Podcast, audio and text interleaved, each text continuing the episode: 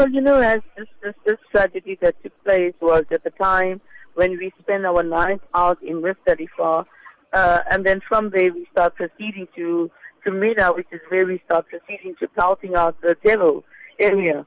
And this is one area where one is enforced to go through where everybody's going in the same direction, and we're talking of million people, uh, more than a million. Obviously, there is a security that put into place the authorities have the best authorities as well when it comes to the uh, adhering to the rules.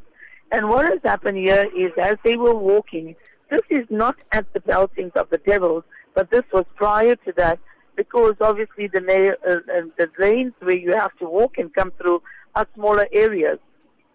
So what, uh, what the Saudi authorities have done is they give a area for those to walk on a one way and the one, the other ones walking on the other way. So there is a good system placed into this. And unfortunately, I must say that this was not disciplined by the programs as well.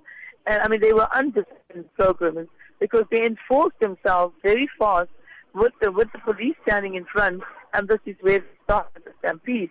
Unfortunately, you know, the stampede took such a way that everybody is heading behind the first people in area, and with the result, they start, it took over with the stampede. Unfortunately, this was not controlled and could not be adhered to and is nothing to do as far as the authorities concerned. But Fazila, why were the procedures and uh, protocols breached this time around? I mean, this is the biggest uh, uh accident in, in 25 years. Well, like I said before, that you know there is a there is a system placed into it, and this looked like you know uh, uh, uh the, the the deceased or with the injured were not aware about situation which they knew from coming from this Muzdalifah because the authorities have everything into place. Knowing the fact for all the years, I must say with my 30 years experience, everybody is aware that you're going on a one-way traffic. They're not coming on the onward traffic.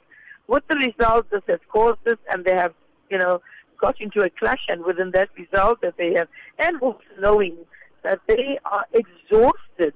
You must know during this fourth day that we come from Arafat where we spend the whole day, which the heat wave was around 48 to 49.